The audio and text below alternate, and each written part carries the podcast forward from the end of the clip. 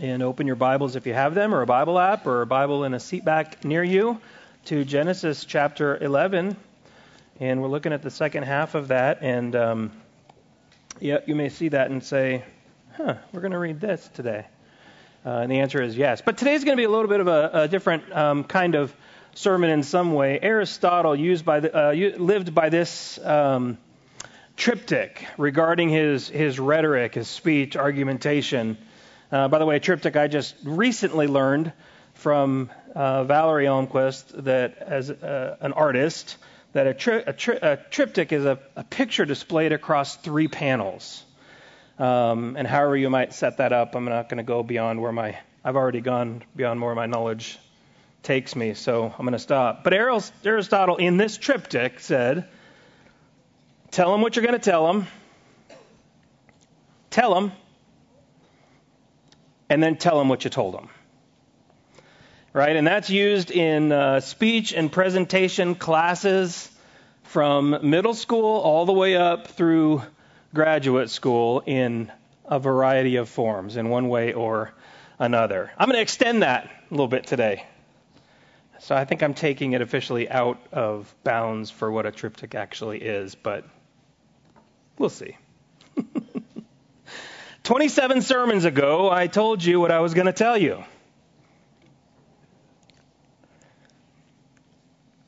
Then, over the course of 25 sermons, I, or we, with the help of Pastor Brian, told you.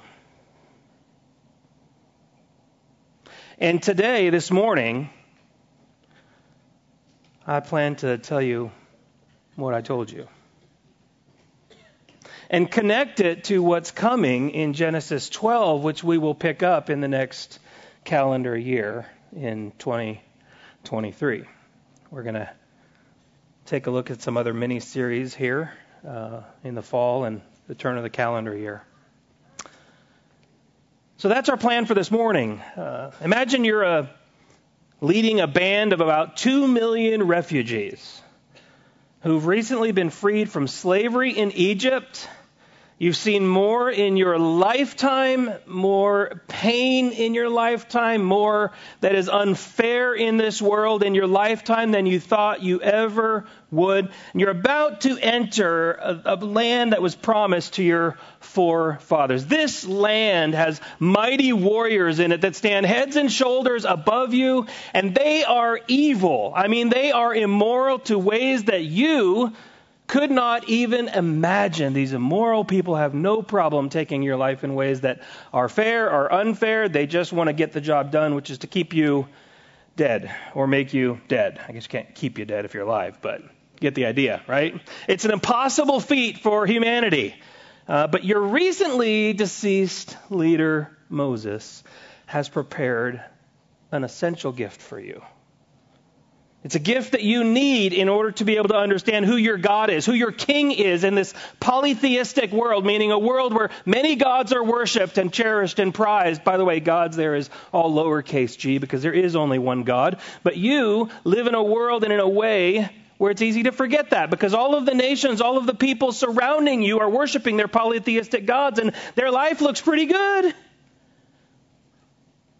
Looks pretty good out there. Looks pretty prosperous over there.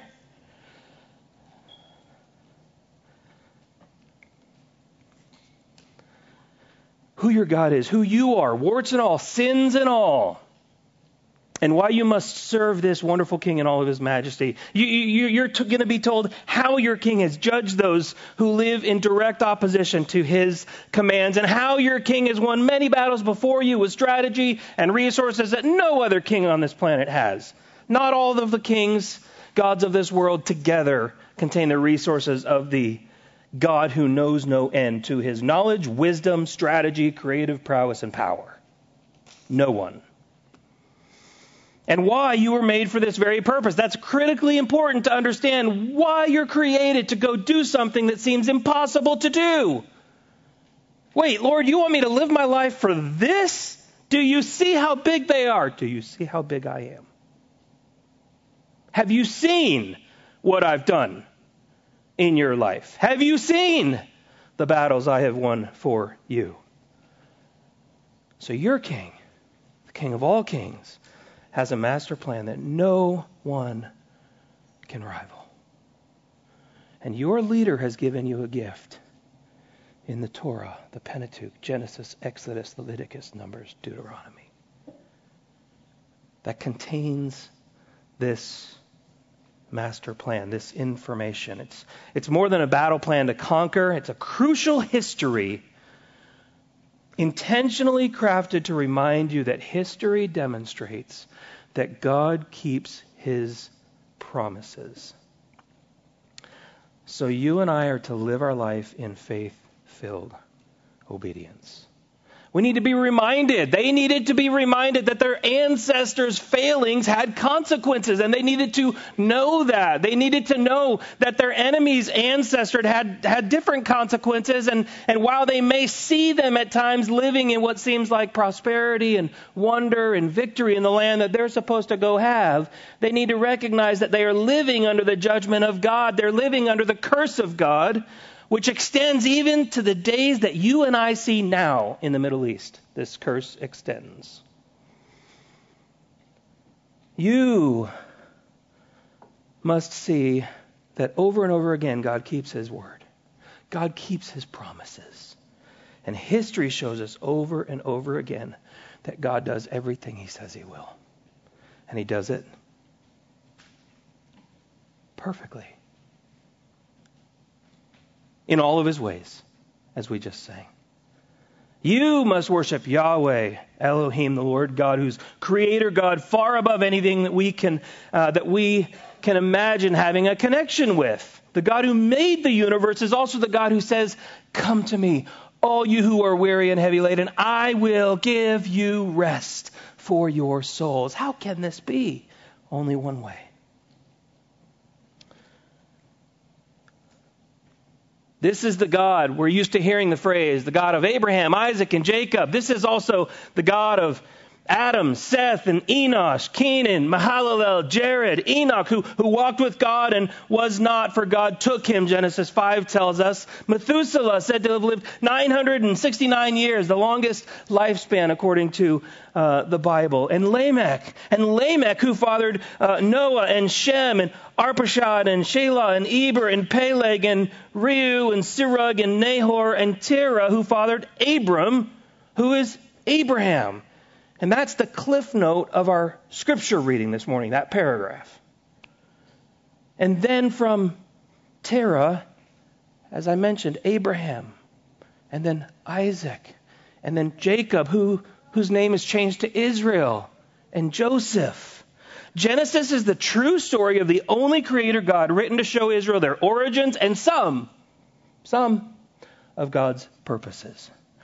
Moses wanted them to know that God is the all powerful, all sovereign, all sufficient creator God who moved through history to bring them to where they were, poised to take the land of Canaan because of God's mighty power and God's purposeful plan. But God's purposes for these Israelites preparing to enter the land of Canaan stretch way beyond the book of Genesis. We've only covered the first 11 chapters of Genesis, and it stands, we've still got chapters 12 through 50 to cover. Now, the speed picks up quite a bit, I'll tell you that, as we get back into Genesis 12 and following next year. But beyond Genesis, beyond the Pentateuch, beyond the Old Testament, to you and I today, the promises of God are very richly rooted in everything that God teaches us in Genesis.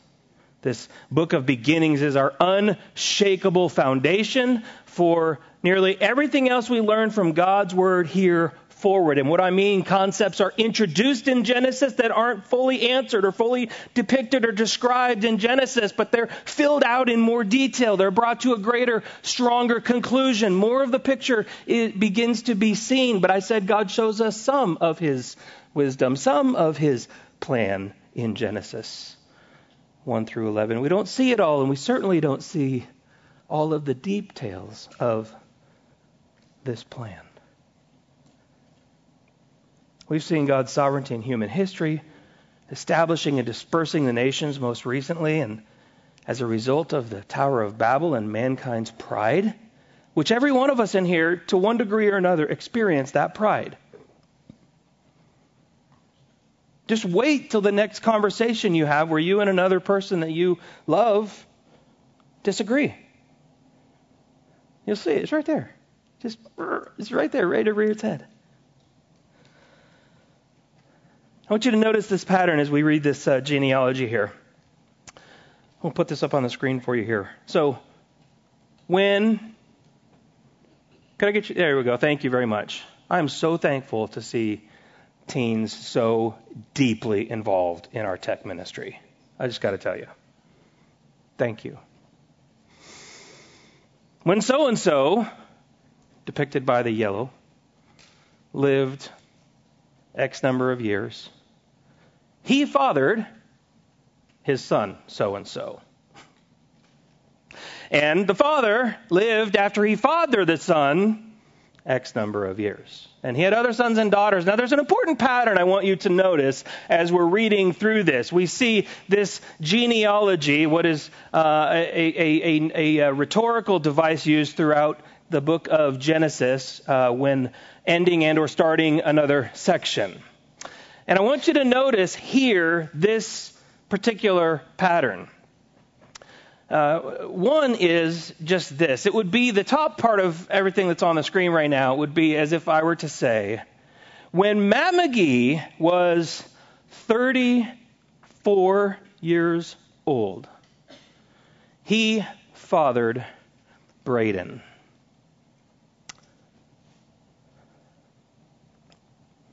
And Matthew lived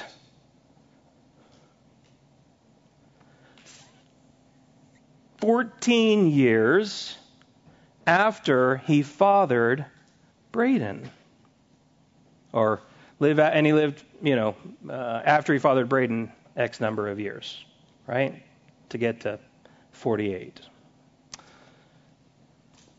And he had other sons, or he had another son. Sorry, Skyler.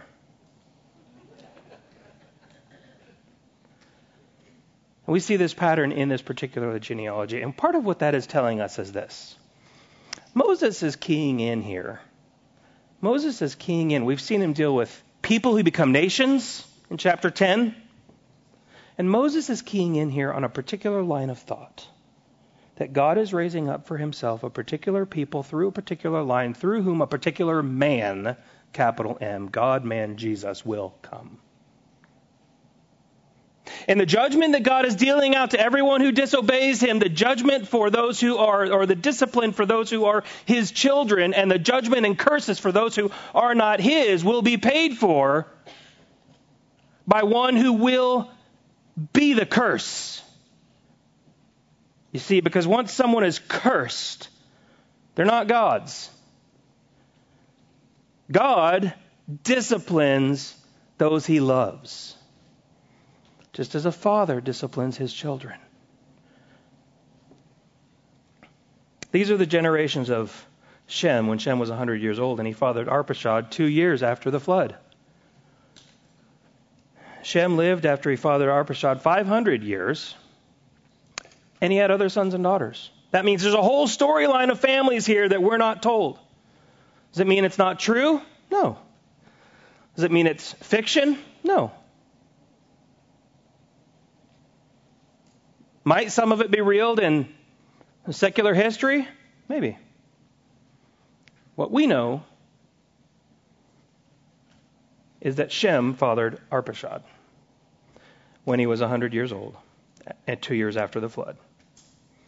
And Shem lived after he fathered Arpachshad 500 years, and he had other sons and daughters. I'm just going to pause. Do not be caught up with the pride of feeling like you must know it all to understand God's purpose. Better yet, to trust God's purposes, His commands. To fully obey the Lord, you need what God has told you. To fully be a faithful, obedient Christian, You need what God has told you. When Arpachshad lived 35 years, he fathered Shelah, and Arpachshad lived after he fathered Shelah 403 years, and he had other sons and daughters. Guess what? Whole lot of stories, whole lot of lineage, whole lot of other stuff going on there that we don't know. It's okay. Just relax. Because what we do know is Eber lived 34 years after he, followed, after he fathered Peleg, and Eber lived after he fathered Peleg 430 years, and he had other sons and daughters. You see the theme. And Peleg lived 30 years. He fathered Reu. And Peleg lived after he fathered Reu 209 years, had other sons and daughters. By the way, Peleg. Peleg gets us to the generation that sees the Tower of Babel and beyond. That is until the end of his 209 years, when he dies in the fulfillment of what God promised would happen, which, as history demonstrates, happened.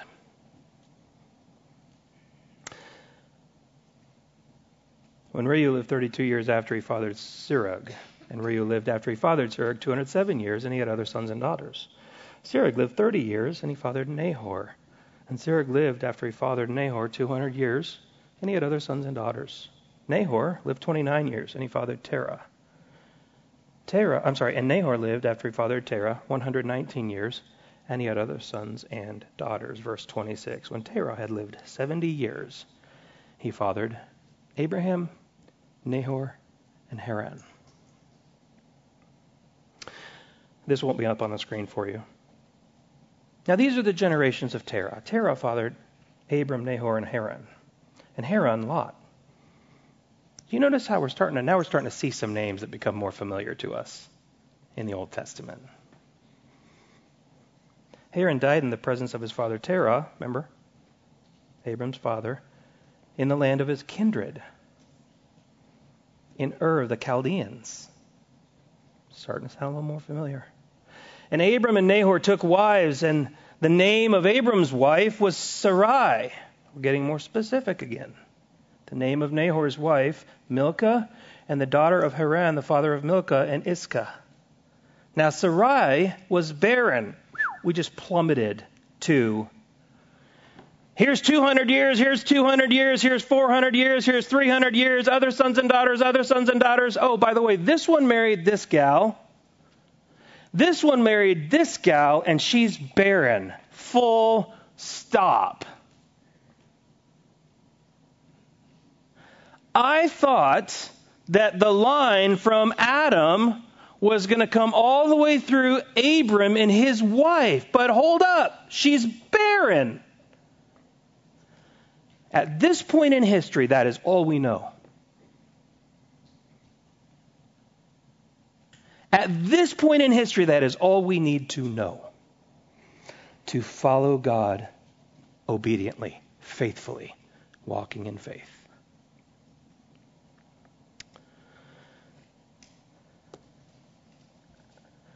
Terah took Abram his son, and Lot the son of Haran his grandson, and Sarai his daughter-in-law, his son, his, his son Abram's wife, and they went forth together from Ur of the Chaldeans to go in to go to the land of Canaan. But when they came to Haran, they settled there.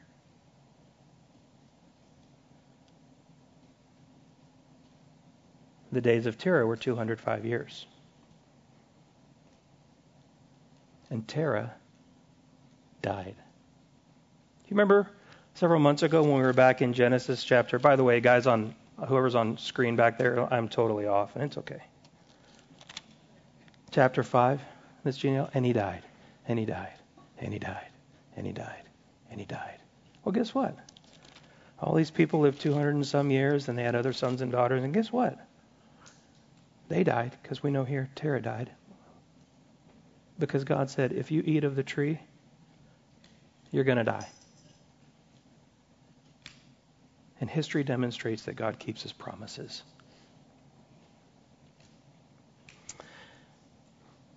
Now, the Lord said to Abram, now I'm going to stop there. This would be like an end of season commercial break, roll the credits. We'll come back to this story next year. But let's remember some of what we've seen. Disobedience results in discipline and judgment or curses. God disciplines his people, but he judges or curses those who are not his. And I want you to see how this has unfolded. I'm going to tell you what I told you over the last 25 sermons. God blesses Adam and Eve. He places them in the garden, perfect garden, as innocent people, free to fellowship with Him and enjoy, listen to this phrase, the blessings of obedience. Brothers and sisters, you and I live in a day, and by the way, I mean for the last many hundreds of years. We live in a time where we believe that God owes us our blessings, and therefore they're not, in fact, blessings. They are what we're owed.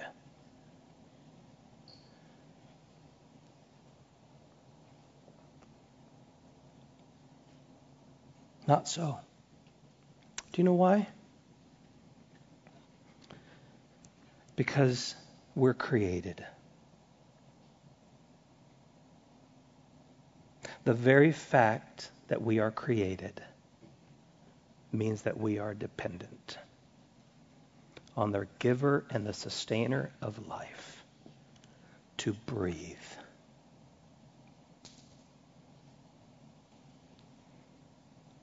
Adam and Eve were placed in this perfect garden, innocent people, free people to do everything that God had commanded them to do. Parents, you know this. You tell your kids what you think is going to be helpful to keep them safe, to keep them healthy, to help them learn because you love them. Our minds and our hearts are just all so bound up in the search for what we desire, what we think we're owed, that we forget commands are good from a loving parent, a loving grandparent.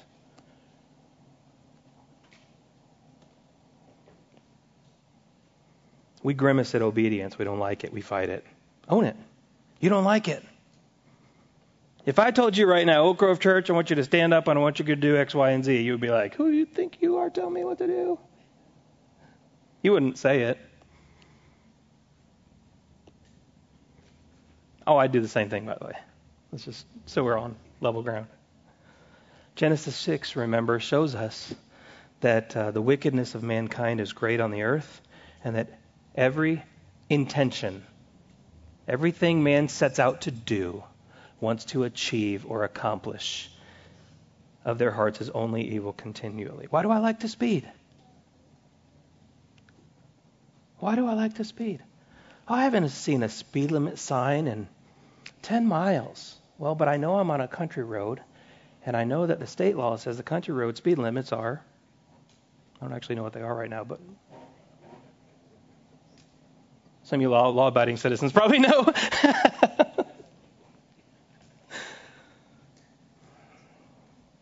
oh, you think I like to speed just because I like to do whatever I want to do. Maybe it is that I end up choosing to speed because I misprioritize my time and I stay engaged too long in this thing I'm doing over here. And then, because I've mismanaged my time, I get in the car. And now I have to speed rather than be late and just own up for the fact that I mismanaged my time. It's not just about a speed limit about how I'm choosing to use my time and my resources. Why do I get angry? Because every intention of the thoughts of my heart is only evil all the time. Sometimes there's righteous anger, to be sure. Had a conversation with a friend recently, and we were talking about some righteous anger. Most of it's not. In case you're wondering, try to figure out what your percentages, your ratio is. Why are you jealous?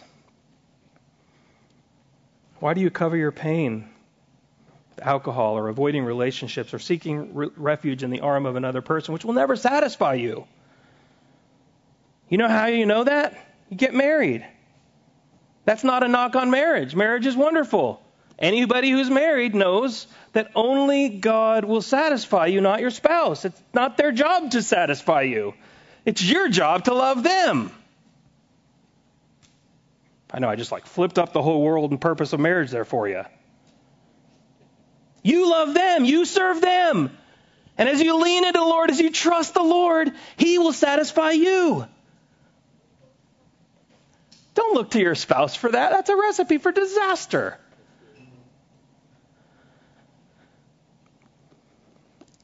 But why do we struggle with it? Every intention of the thoughts of our hearts only evil all the time. I could go on and I could go on and I could go on.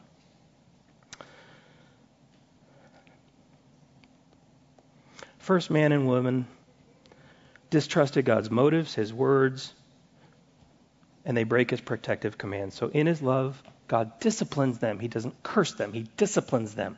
He curses Satan, he curses the ground, he disciplines his people. Let me ask whose words are you more inclined to believe? Satan's or God's? For Adam and Eve, it was Satan's. Did God really say, well, yeah, it's gray enough for me, let's go? Whose wisdom are you more challenged to believe, more ready to understand? God's or the world's? Which is Satan's, by the way. Make no mistake. Adam and Eve desired to be like God, so they believed what Satan had told them. He didn't have to work very hard to convince them. He just posed the right question at the right time. Why do we do the things we do? What goes wrong with all of this? Hang in there, friends. There is hope. We've only gotten to Adam and Eve, and I have to speed it up quite a bit here. This genealogy is a recording of history that shows us God is focusing our attention on how He is bringing hope in a very particular way to a very particular people designed by God to accomplish His purposes. Whoa, what does all that mean? I have lots of questions. You don't need to have all of the answers to obey the Lord faithfully today. What you need is what God has told you to prioritize Him and love Him with all of your heart, and to obey what He has told you as He is revealed in His Word. Sin has grave consequences. And yes, I do mean that in a dual way. Massively significant consequences, and yes, that will land every one of us in a grave. But even in discipline, God shows mercy and He covers our sin. But he must do it in a particular way, through a particular people, with a particular man. Because Jesus is God and man. And in order for Jesus to be 100% God and 100% man, he must come through a human lineage. And he does.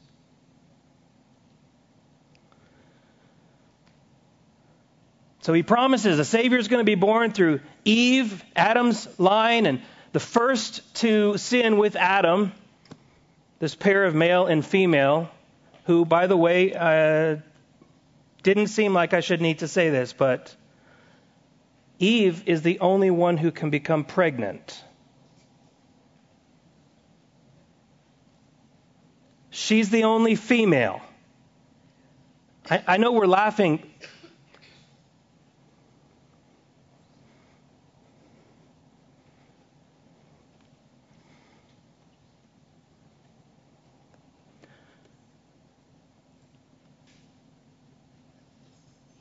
So God brings his man through one particular line for one particular purpose. I do want to tell you, friends, you're not mean. You're not wrong. You're not unkind. You're not hateful.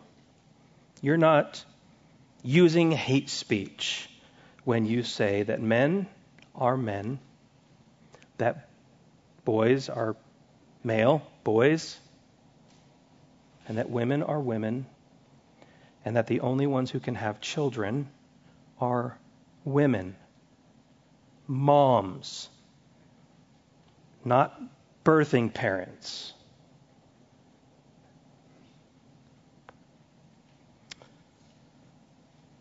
When you say everything and anything that God has given us in this book, you stand on truth. There is no my truth and your truth. There is truth. And you must stand on truth. Your very lives depend on it. Your grandchildren's lives depend on it. Your great, great, great grandchildren's lives depend on the reality, friends, brothers, and sisters, that you and I stand on truth. And you're going to be accused and you're going to be maligned and they're going to throw us in jail sooner than later. Prepare your children to go to jail. Prepare your children to get passed over for a job. Prepare your children. Prepare your children by doing difficult things in obedience to what God has revealed to you now. So that when you tell them to stand up for truth, when you tell them to be willing to be flogged or to go to jail or to be aligned, uh, uh, maligned, when you tell them to that it's okay that people are making fun of them, that people are pointing their finger and laughing at them. It is okay because you have shown them what it's like to do difficult things, to do hard things out of obedience to the Lord. Uh, one pastor, as we talk about everything that we need for life and godliness, is in this book.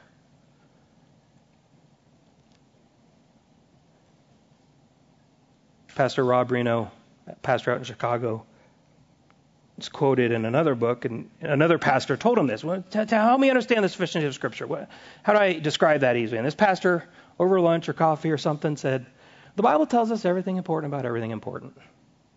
Right? Your list of outfits is not in there. How to tie your shoes is not in there. What to eat, for the most part, is not in there. The Bible gives us everything important about everything important. And he describes it like this in this little book, Reclaiming the Sufficiency of Scripture. Now, I know it's, I'm telling you that everything you need is in here, and then I'm holding up another book. Yeah, I, I get that. It's because other people help us understand what's in this book.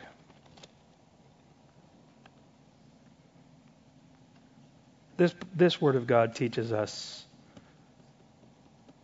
Second Timothy 3:16 says, it's profitable for teaching, for reproof, for correction, and for training in righteousness. And I'll put this up on a slide for you. I keep giving these cues because I'm way off of my pattern for this morning. And that's okay. Teaching is how to think right. Reproof, how not to think wrong. Correction, how not to act wrong. Training in righteousness, how to act right. How to think right, how not to think wrong, how not to act wrong, and how to act right.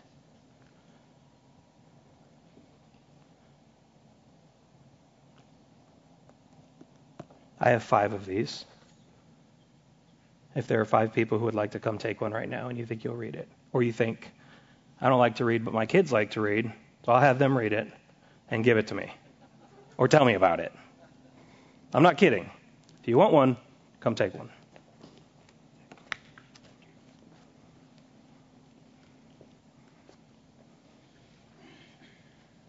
All right, I saw somebody was like, there's one more over there that's kind of holding out. Friends, we build our lives on this book. Sin always brings God's judgment. I'm going to move fairly quickly here. After Adam and Eve, we see that Cain killed his brother. And there's judgment that comes from that, right? Cain says, Ah, wait, if people see me, they'll kill me. Even in judgment, God shows mercy and he gives him some kind of a mark. We don't have to pontificate too much about the mark. What we need to understand is, even in his judgment there, he gave mercy. He did not kill Cain on the spot, which is what Cain deserved, and it is what you and I deserve, friends. He fulfilled his promises and he brings another chosen one who is Seth. Now, do you remember a little while ago I was reading this genealogy and we got to Abram who married Sarai who was barren. Ah, God's plan! It's in the gutter. God's chosen son, Abel, he got killed. I guess we know what he was chosen for. Because now God brings Seth. God judges his people in the form of a flood. wipes nearly every human and animal from the face of the earth, except two of every kind and eight people. But God, He established a covenant with Noah. I will never destroy the earth like this again. Noah was righteous. Listen, until he wasn't.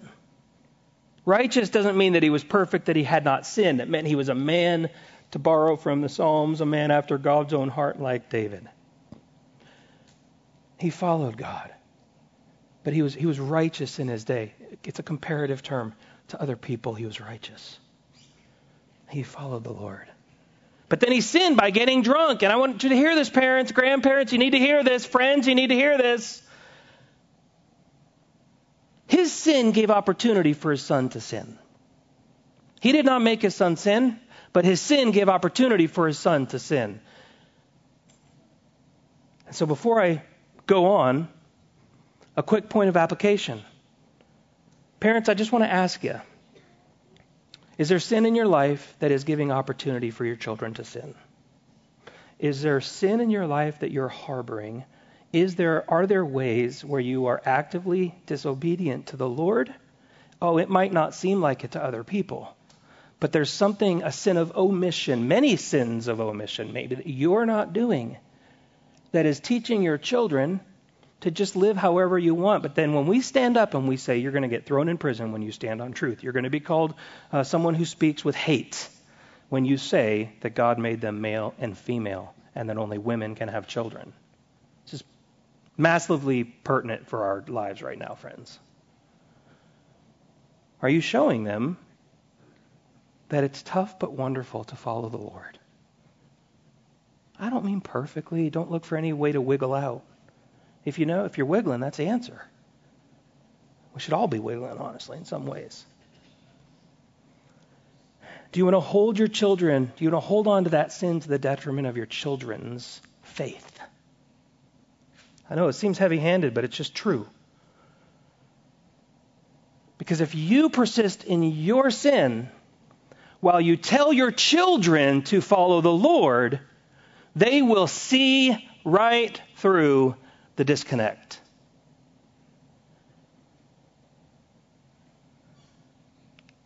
Another one of Satan's lies. Did God really say?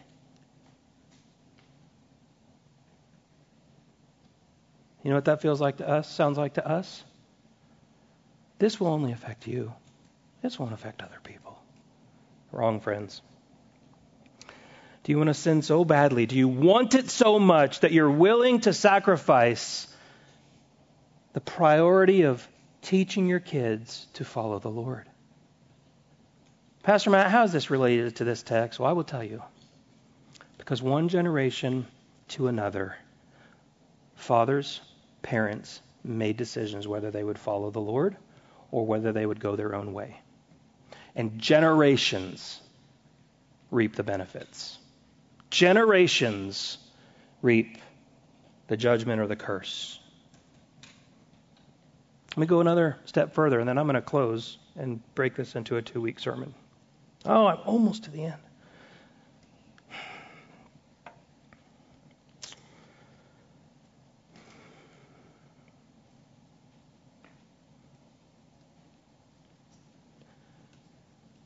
Parents, if your children are adults, you know that you're always the parent.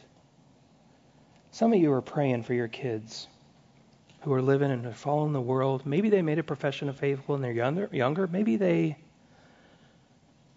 Maybe they haven't, but they got baptized, and you just you just gotta believe they're going to heaven because generally speaking, they're pretty nice. That's not the gospel. It's not the truth. Maybe your adult children need you to come to them and acknowledge your failure. You don't have to hang your head in shame. Jesus paid the price. And so, with confident humility, you can say,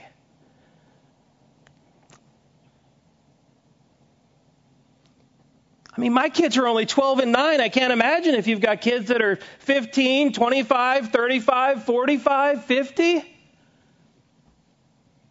Because I know the sin I've modeled before my children. I know the sin I've had to go before them, before my whole family, and say, I've sinned. I'm sorry. I sinned against God and I sinned against you. I know I, my sin affects you. Will you forgive me? Go all the way.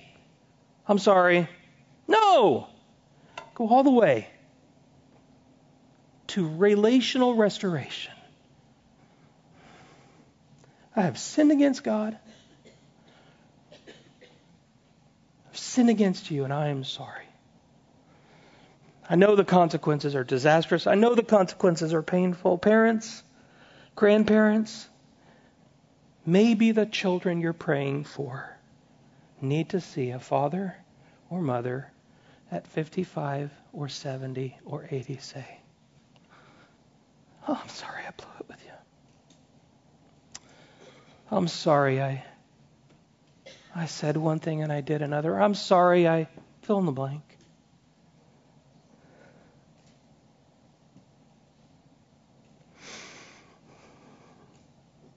You weep for your children, I know you do. I've prayed with some of you as tears flowed, praying for your adult children. Oh, you just want them to walk with the Lord. Why? Well, in part because you want your grandkids to walk with the Lord. And maybe the balm of a humble apology is just what they need.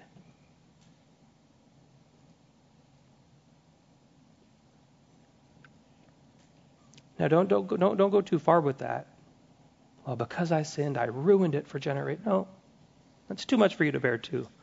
They're also responsible for their own decision making. They also have God's word made available to, them, available to them. They also see throughout all creation that every man is without excuse. And they have the word of God in the United States of America more available than almost any nation on this planet. So don't carry what God doesn't mean for you to carry. But don't excuse what God doesn't mean for you to excuse. Don't manipulate. Humbly ask. God's judgment came in the form of a curse that we still see to this day, as Ham sinned against his father by making fun of him, and Ham's sin son was, well, they were cursed. God's judgment, judgment came in the form of confusion with their speech, dispersing them all over the face of the earth at the Tower of Babel. They wanted to be like God. Disobedience results in discipline and judgment or curses. He disciplines his people and he judges or curses those who aren't his. We see it all throughout the Bible, friends. Now, it's a truth that we don't like. It's a truth that I'll be honest with you, has a lot of questions. That's okay. You don't have to have the answers to the questions. Just look at the patterns in Scripture. I want to conclude with uh, a story from Ken Ham. Ken Ham is a founder of Answers in Genesis and the Ark Encounter and the Creation Museum. And it's a long quote, so hang in there with me, but I'm closing here. I know that's like the pastor's greatest lie.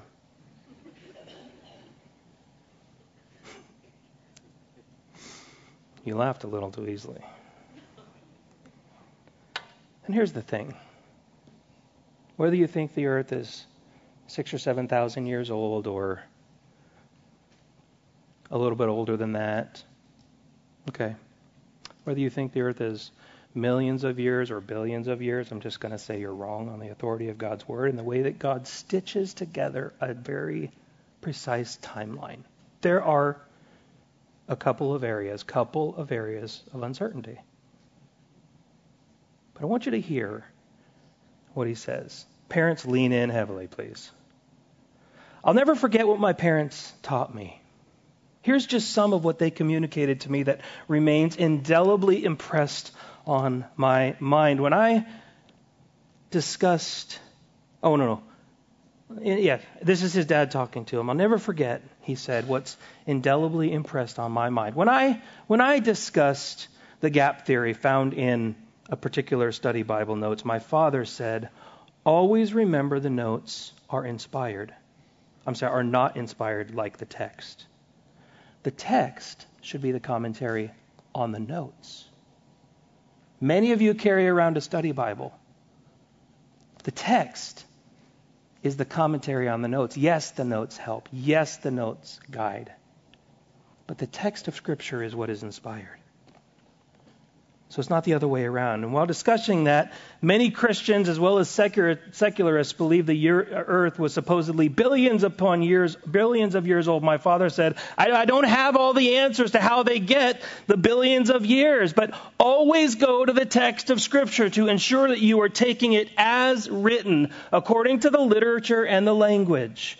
Always take the grammatical, historical approach to interpreting Scripture. If you are unsure, if you are then sure it doesn't allow for millions and millions of years, then there is something wrong with what others are saying. And just because we don't have the answers doesn't mean there are not answers. Just because we don't have answers does not mean there are not answers. It just means we don't know everything, and we can pray and we can ask God to show us the answer, but He may never give us some answers because only God knows everything, and He expects us to trust His Word. But nothing in God's word will contradict truth. When talking about Genesis, my father would say, if you can't trust Genesis, how can you trust the rest of the Bible? Because the rest depends on Genesis being true.